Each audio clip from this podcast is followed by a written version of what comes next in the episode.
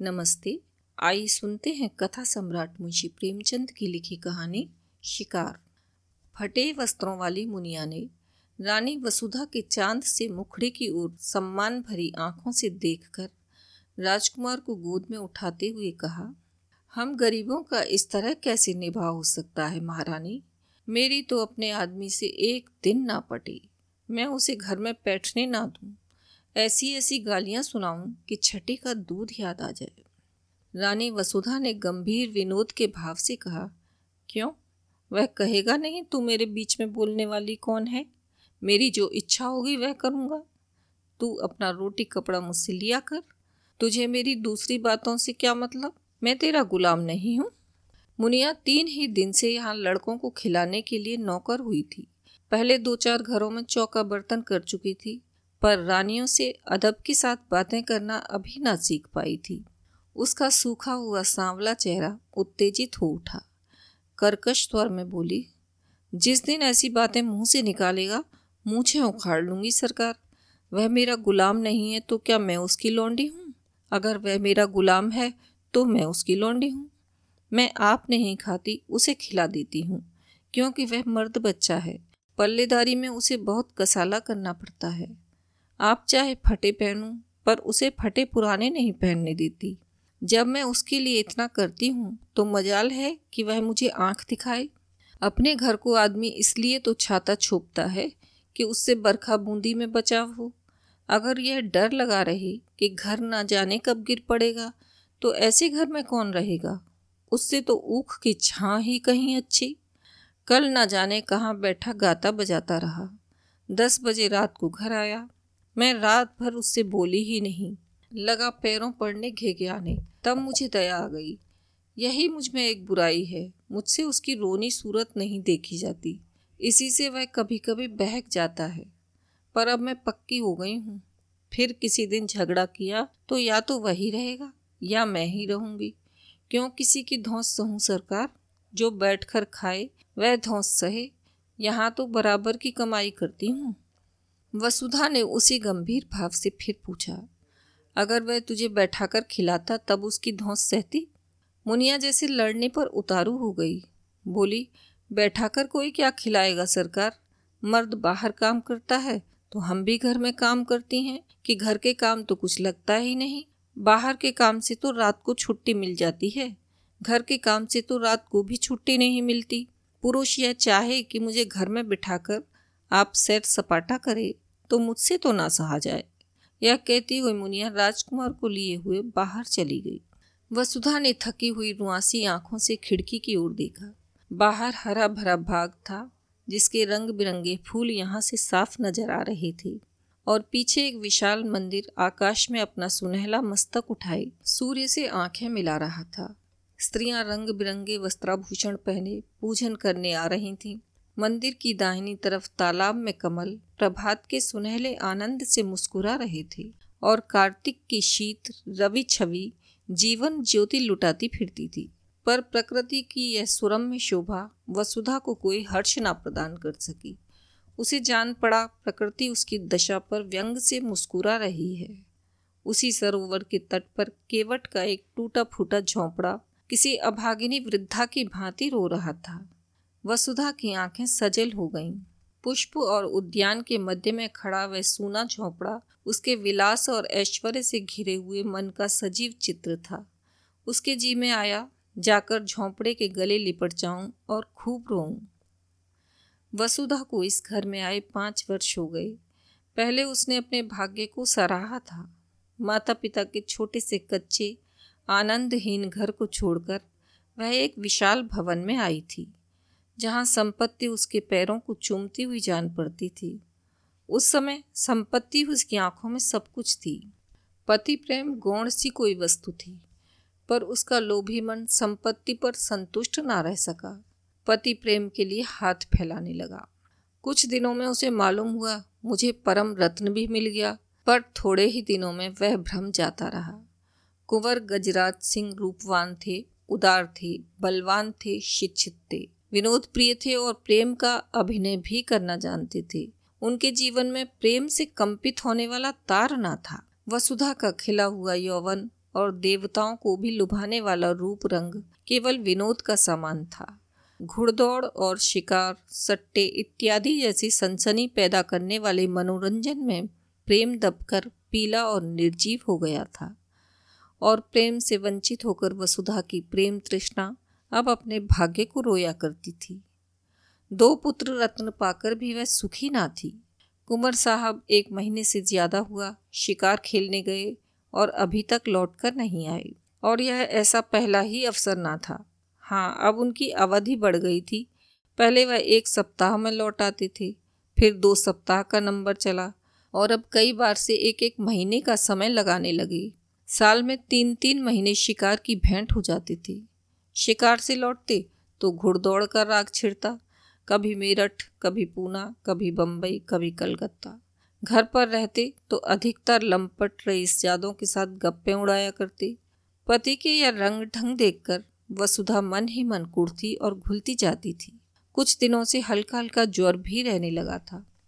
वसुधा बड़ी देर तक उदास आँखों से यह दृश्य देखती रही। फिर टेलीफोन पर आकर उसने रियासत के मैनेजर से पूछा कुंवर साहब का कोई पत्र आया? फ़ोन ने जवाब दिया, जी हाँ अभी खत आया है। कुंवर साहब ने एक बड़े शेर को मारा है। वसुधा ने जलकर कहा, मैं यह नहीं पूछती, आने को कब लिखा है? आने के बारे में तो कुछ नहीं लिखा।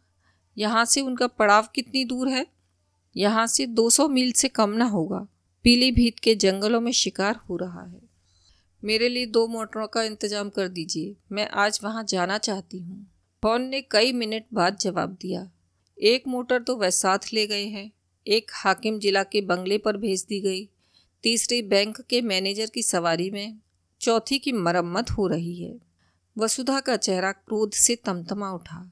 बोली, किसके हुक्म से बैंक के मैनेजर और हाकिम जिला को मोटरें भेजी गईं? आप दोनों मंगवा लीजिए, मैं आज ज़रूर जाऊँगी। उन दोनों साहबों के पास हमेशा मोटरें भेजी जाती रही हैं। इसलिए मैंने भेज दी। अब आप हुक्म दे रही हैं तो मंगवा लूँगा। वसुधा ने फ़ोन से आकर सफ़र का सामान ठीक करना शुरू किया। उसने उसी आवेश में आकर अपना भाग्य निर्णय करने का निश्चय कर लिया था।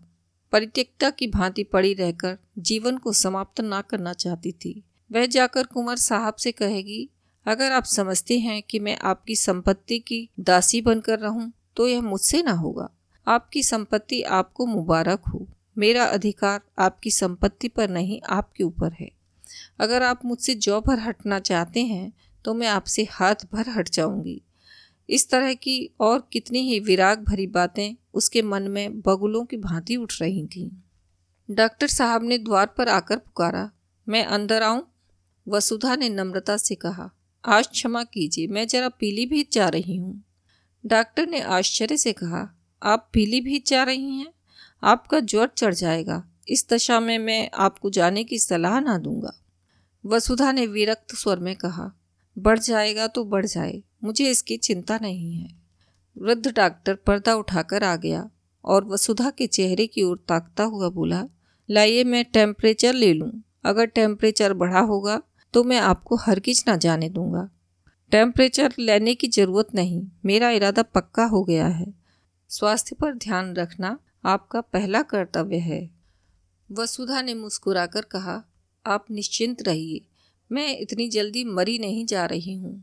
फिर अगर बीमारी की दवा मौत ही हो तो आप क्या करेंगे? डॉक्टर ने एक दो बार आग्रह किया, फिर विस्मय से सिर हिलाता चला गया। रेलगाड़ी से जाने में आखिरी स्टेशन से दस कोस तक जंगली सुनसान रास्ता तय करना पड़ता था, इसलिए कुंवर साहब बराबर मोटर पर ही जाते थे। वसुधा ने उसी से जाने का निश्चय किया। दस बजते बजते दोनों मोटरें आईं। वसुधा ने ड्राइवरों पर गुस्सा उतारा। अब मेरे हुक्म के बगैर कहीं मोटर ले गए तो मोटर का किराया तुम्हारी तलब से काट लूँगी। अच्छी दिल लगी है, घर को रोए, बन की गायें हमने अपने आराम के लिए मोटरें रखी हैं, किसी की खुशामद करने के लिए नहीं, जिसे मोटर पर सवार होने का शौक हो। मोटर खरीदे, यह नहीं कि हलवाई की दुकान देखी और दादे का फातिहा पढ़ने बैठ गए। वह चली तो दोनों बच्चे कुनमुनाए मगर जब मालूम हुआ कि अम्मा बड़ी दूर हवा को मारने जा रही हैं तो उनका यात्रा प्रेम ठंडा पड़ा। वसुधा ने आज सुबह से उन्हें प्यार ना किया था। उसने जलन में सोचा, मैं ही क्यों इन्हें प्यार करूँ? मैंने ही इनका ठेका लिया है। वह तो वहाँ जाकर चैन करें और मैं यहाँ इन्हें छाती से लगाई बैठी रहूँ। लेकिन चलते समय माता का हृदय पुलक उठा। दोनों को बारी बारी से गोद में लिया, चूमा प्यार किया और घंटे भर में लौट आने का वचन देकर वह सजल नेत्रों के साथ घर से निकली मार्ग में भी उसे बच्चों की याद बार बार आती रही रास्ते में कोई गाँव आ जाता और छोटे छोटे बालक मोटर की दौड़ देखने के लिए घरों से निकल आते और सड़क पर खड़े होकर तालियाँ बजाते हुए मोटर का स्वागत करते तो वसुधा का जी चाहता इन्हें गोद में उठाकर प्यार कर लूँ। मोटर जितने वेग से आगे जा रही थी उतने ही वेग से उसका मन सामने के वृक्ष समूहों के पीछे की ओर उड़ा जा रहा था। कई बार इच्छा हुई कि घर लौट चलूँ। जब उन्हें मेरी रत्ती भर परवाह नहीं है तो मैं ही क्यों उनकी फ़िक्र में प्राण दूँ? जी चाहे आवें या ना आवें। लेकिन एक बार पति से मिलकर उनसे खरी खरी बात करने के प्रलोभन को वह रोक ना सकी। सारी देह थक कर चूर चूर हो रही थी। ज्वर भी हो आया, सिर पीड़ा से फटा पड़ता था। पर वह संकल्प से सारी बाधाओं को दबाए आगे बढ़ती जाती थी। यहाँ तक कि जब वह दस बजे रात को जंगल के उस डाक बंगले में पहुँची तो उसे तन बदन की सुध ना थी। ज़ोर का ज्वर चढ़ा हुआ था। हॉर्न की आवाज़ सुनते ही कुंवर साहब निकल आए और पूछा, तुम यहाँ कैसे आई जी? कुशल तो है? शोफर ने समीप आकर कहा, रानी साहब आई हैं हुजूर। रास्ते में बुखार हुआ आया, बेहोश पड़ी हुई हैं। कुंवर साहब ने वहीं खड़े कठोर स्वर में पूछा तो तुम उन्हें वापस क्यों ना ले गए? क्या तुम्हें मालूम नहीं था यहाँ कोई वैद्य हकीम नहीं है? शौफर ने सिट पिटाकर जवाब दिया, हुजूर, वह किसी तरह मानती ही ना थी तो मैं क्या करता? कुंवर साहब ने डांटा, चुप रहो जी, बातें ना बनाओ, तुमने समझा होगा शिकार की बाहर देखेंगे और पड़े पड़े सोएँगे, तुमने वापस चलने को कहा ही ना होगा। शौफर, वह मुझे डांटती थी हुजूर, तुमने कहा था मैंने कहा तो नहीं, हुजूर। बस तो चुप रहो। मैं तुमको भी पहचानता हूँ, तुम्हें मोटर लेकर इसी वक्त लौटना पड़ेगा। और कौन कौन साथ हैं? शोफर ने दबी हुई आवाज़ में कहा, एक मोटर पर बिस्तर और कपड़े हैं, एक पर खुद रानी साहब हैं। यानी और कोई साथ नहीं है? हुजूर, मैं तो हुक्म का ताबेदार हूँ। बस चुप रहो। यूँ झल्लाते हुए कुंवर साहब वसुधा के पास गए और आहिस्ता से पुकारा। जब कोई जवाब ना मिला तो उन्होंने धीरे से उसके माथे पर हाथ रखा। सिर गर्म तवा हो रहा था। उस ताप ने मानो उनकी सारी क्रोध ज्वालाओं को खींच लिया। लपक कर बंगले में आए सोए हुए आदमियों को जगाया, पलंग बिछवाया, अचेत वसुधा को गोद में उठाकर कमरे में लाए और पलंग पर लेटा दिया। फिर उसके सिरहाने खड़े होकर उसे व्यथित नेत्रों से देखने लगे। उस धूल से भरे मुखमंडल और बिखरे हुए रज रंजित केशों में आज उन्होंने आग्रहमय प्रेम की झलक देखी। अब तक उन्होंने वसुधा को विलासिनी के रूप में देखा था, जिसे उनके प्रेम की परवाह ना थी, जो अपने बनाव सिंगार में ही मगन थी। आज धूल के पाउडर और पोमेड में वह उसके नारीत्व का दर्शन कर रहे थे। उसमें कितना आग्रह था, कितनी लालसा थी। अपनी उड़ान के आनंद में डूबी हुई, अब वह पिंजरे के द्वार पर आकर पंख फड़फड़ा रही थी। पिंजरे का द्वार खुलकर क्या उसका स्वागत ना करेगा? रसोइये ने पूछा, क्या सरकार अकेले आई हैं?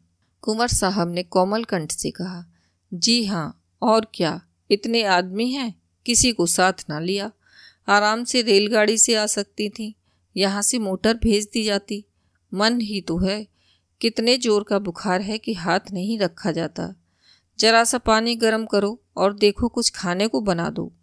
रसोइये ने कहा ठकुर सुहाती की सौ कोस की दौड़ बहुत होती है, सरकार। सारा दिन बैठे बैठे बीत गया। कुंवर साहब ने वसुधा के सिर के नीचे तकिया सीधा करके कहा कचूमर तो हम लोगों का निकल जाता है। दो दिन तक कमर नहीं सीधी होती। फिर इनकी क्या बात है? ऐसी बेहुदा सड़क दुनिया में ना होगी। यह कहते हुए उन्होंने एक शीशी से तेल निकाला और वसुधा के सिर में मलने लगी। वसुधा का ज्वर 21 दिन तक ना उतरा। घर के डॉक्टर आए, दोनों बालक मुनिया, नौकर चाकर सभी आ गए। जंगल में मंगल हो गया। वसुधा खाट पर पड़ी पड़ी कुंवर साहब की देखभाल, सेवाओं में अलौकिक आनंद और संतोष का अनुभव किया करती। वह दोपहर दिन चढ़े तक सोने के आदि थे। कितने सवेरे उठते, उसके पथ्य और आराम की जरा जरा सी बातों का कितना ख्याल रखते। जरा देर के लिए स्नान और भोजन करने जाते, फिर आकर बैठ जाती। एक तपस्या सी कर रही थी। उसका स्वास्थ्य बिगड़ता जाता था। चेहरे पर स्वास्थ्य की लाली ना थी। कुछ व्यस्त से रहते थे। एक दिन वसुधा ने कहा, तुम आजकल शिकार खेलने क्यों नहीं जाते? मैं तो शिकार खेलने ही आई थी। मगर ना जाने किस बुरी साइड से चली कि तुम्हें इतनी तपस्या करनी पड़ गई। अब मैं बिल्कुल अच्छी हूँ। जरा आईने में अपनी सूरत तो देखो। कुंवर साहब को इतने दिनों शिकार का कभी ध्यान ही ना आया था। इसकी चर्चा ही ना होती थी। शिकारियों का आना जाना मिलना जुलना बंद था। एक बार साथ के एक शिकारी ने किसी शेर का ज़िक्र किया था। कुंवर साहब ने उसकी ओर कुछ ऐसी कड़वी आँखों से देखा था कि वह सूख सा गया।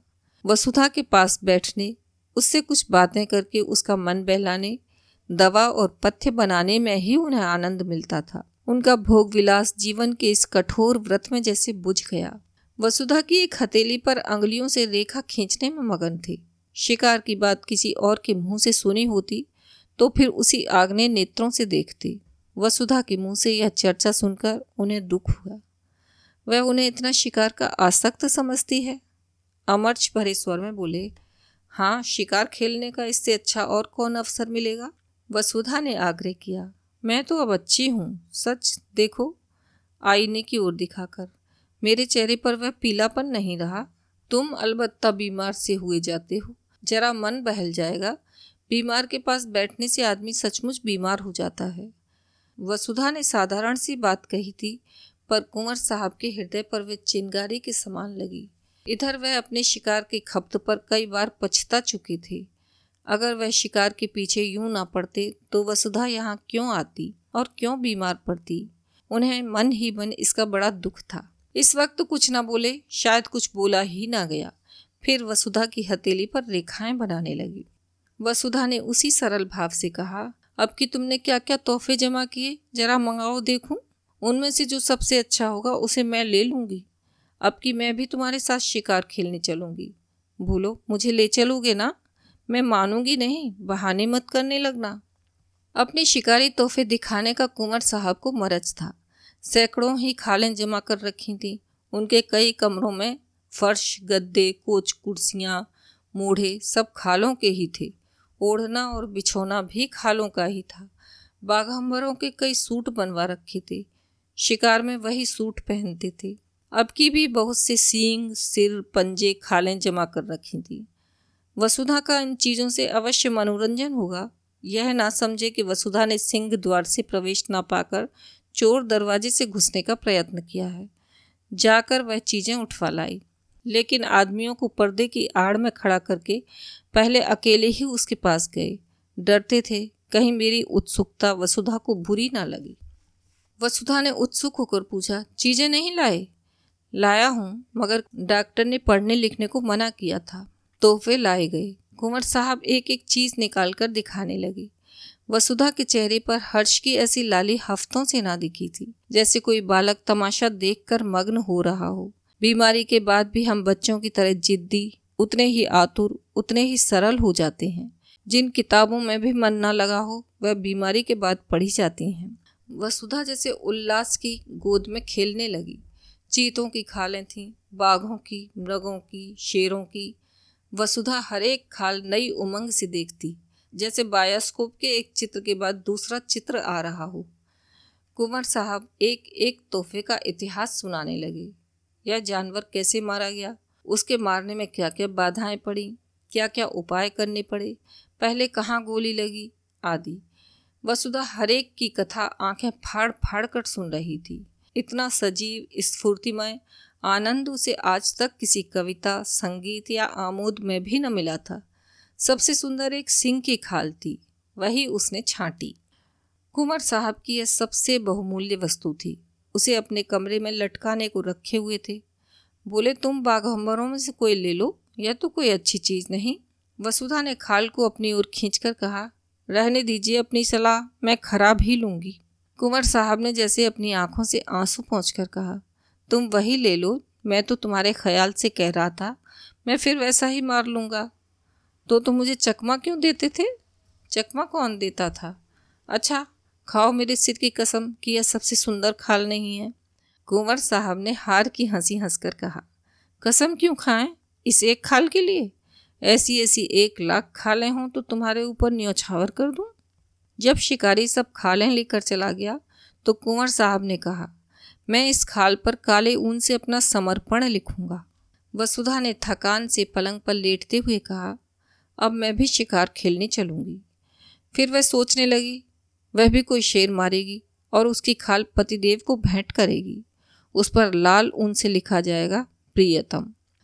जिस ज्योति के मंद पड़ जाने से हरेक व्यापार, हरेक व्यंजन पर अंधकार छा गया था, वह ज्योति अब प्रदीप्त होने लगी थी। शिकारों का वृतांत सुनने की वसुधा को चाटसी पड़ गई।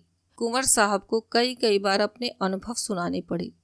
उसका सुनने से जी ही न भरता था। अब तक कुंवर साहब का संसार अलग था, जिसके दुख, सुख, हानि, लाभ, आशा, निराशा से वसुधा को कोई सरोकार ना था। वसुधा को इस संसार के व्यापार से कोई रुचि ना थी, बल्कि अरुचि थी। कुंवर साहब इस पृथक संसार की बातें उसे छिपाया करते थे, पर अब वसुधा उनके इस संसार में एक उज्जवल प्रकाश, एक वरदानों वाली देवी के समान अवतरित हो गई थी। एक दिन वसुधा ने आग्रह किया मुझे बंदूक चलाना सिखा दो। डॉक्टर साहब की अनुमति मिलने में विलंब ना हुआ। वसुधा स्वस्थ हो गई थी। कुंवर साहब ने शुभ मुहूर्त में उसे दीक्षा दी। उस दिन से जब देखो, वृक्षों की छाँव में खड़ी निशाने का अभ्यास कर रही है और कुंवर साहब खड़े उसकी परीक्षा ले रहे हैं।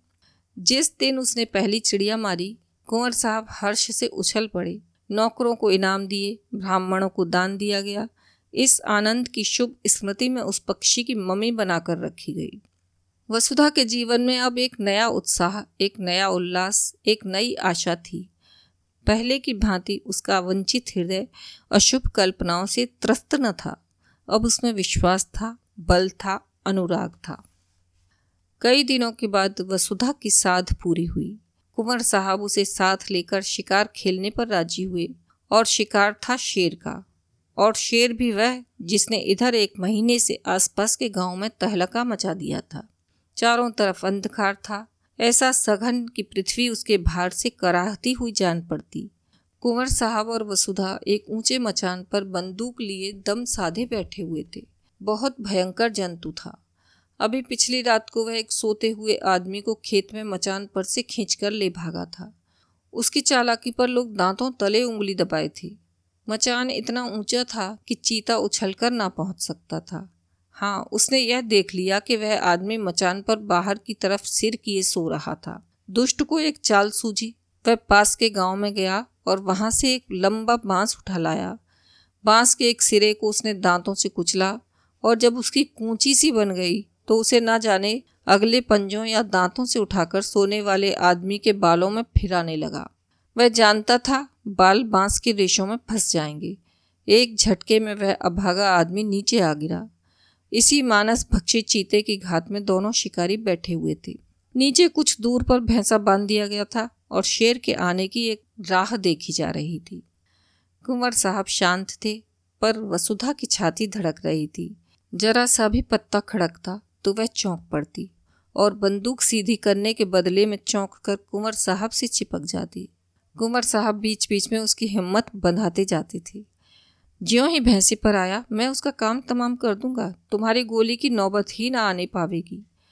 वसुधा ने सिहर कर कहा, और जो कहीं निशाना चूक गया तो उछलेगा तो फिर दूसरी गोली चलेगी। तीनों बंदूकें तो भरी तैयार रखी हैं, तुम्हारा जी घबराता तो नहीं?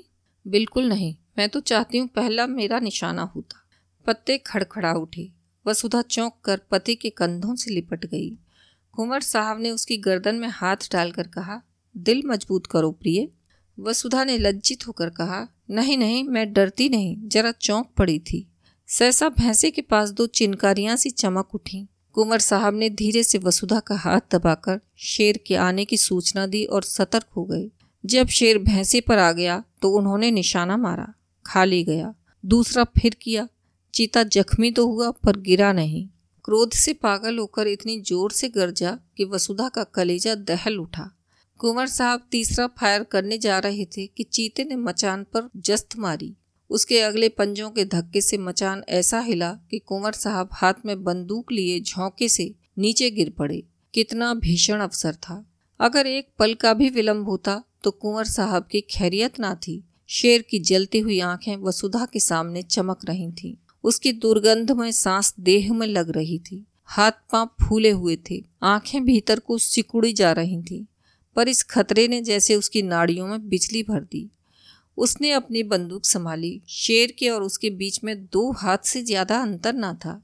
वह उचक कर आना ही चाहता था कि वसुधा ने बंदूक की नली उसकी आँखों में डालकर बंदूक छोड़ी। धाए! शेर के पंजे ढीले पड़े, नीचे गिर पड़ा। अब समस्या भीषण थी। शेर से तीन चार कदम पर ही कुंवर साहब गिरे पड़े थे। शायद चोट ज़्यादा आई हो। शेर में अगर अभी दम है तो वह उन पर ज़रूर वार करेगा। वसुधा के प्राण आँखों में थे और बल कलाइयों में। इस वक्त कोई इसकी देह में भाला भी चुभो देता तो उसे खबर ना होती। वह अपने होश में ना थी। उसकी मूर्छा ही चेतना का काम कर रही थी। उसने बिजली की बत्ती जलाई। देखा शेर उठने की चेष्टा कर रहा है। दूसरी गोली सिर पर मारी और उसके साथ ही रिवाल्वर लिए नीचे कूदी। शेर ज़ोर से गुर्राया। वसुधा ने उसके मुँह के सामने रिवाल्वर खाली कर दिया। कुंवर साहब संभल कर खड़े हो गए। दौड़कर उसे छाती से चिपटा लिया। अरे, यह क्या? वसुधा बेहोश थी। भय उसके प्राणों को मुट्ठी में लिए उसकी आत्मरक्षा कर रहा था। भय के शांत होते ही मूर्छा आ गई। तीन घंटों के बाद वसुधा की मूर्छा टूटी। उसकी चेतना अब भी उन्हीं भयप्रद परिस्थितियों में विचर रही थी। उसने धीरे से डरते डरते आँखें खोली। कुंवर साहब ने पूछा, कैसा जी है प्रिय? वसुधा ने उनकी रक्षा के लिए दोनों हाथों का घेरा बनाते हुए कहा, वहाँ से हट जाओ, ऐसा ना हो झपट पड़े। कुंवर साहब ने हंसकर कहा, शेर कब का ठंडा हो गया? वह बरामदे में पड़ा है। ऐसे डील डोल का और इतना भयंकर सिंह मैंने नहीं देखा। वसुधा, तुम्हें चोट तो नहीं आई? कुंवर बिल्कुल नहीं। तुम कूद क्यों पड़ी? पैरों में बड़ी चोट आई होगी। तुम जीते कैसे बची? यह आश्चर्य है। मैं तो इतनी ऊंचाई से कभी ना कूद सकता। वसुधा ने चकित होकर कहा, मैं मैं कहाँ कूदी? शेर मचान पर आया। इतना याद है।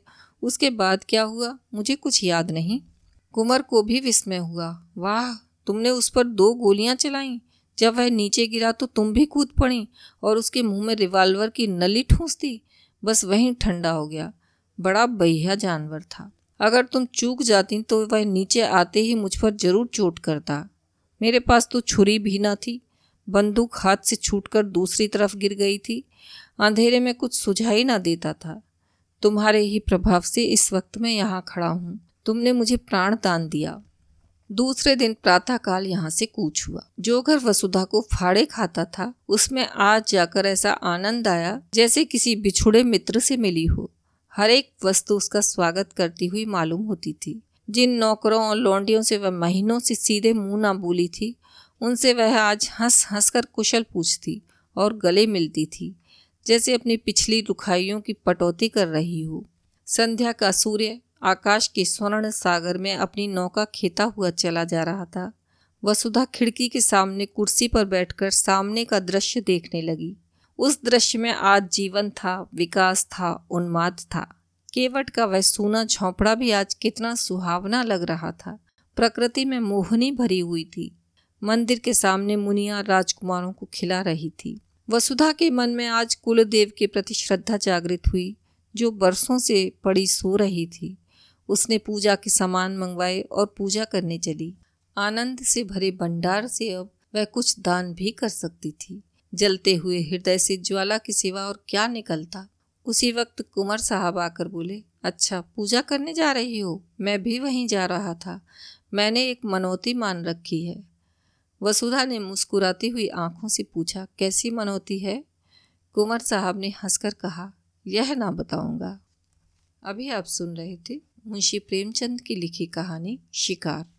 आशा है आपको यह कहानी पसंद आई होगी। आप स्पॉटिफाई गूगल पॉडकास्ट या जिस किसी भी प्लेटफार्म पर हमें सुन रहे हैं, कृपया वहाँ फॉलो करें और इसे अपने साथियों के साथ शेयर करें। धन्यवाद।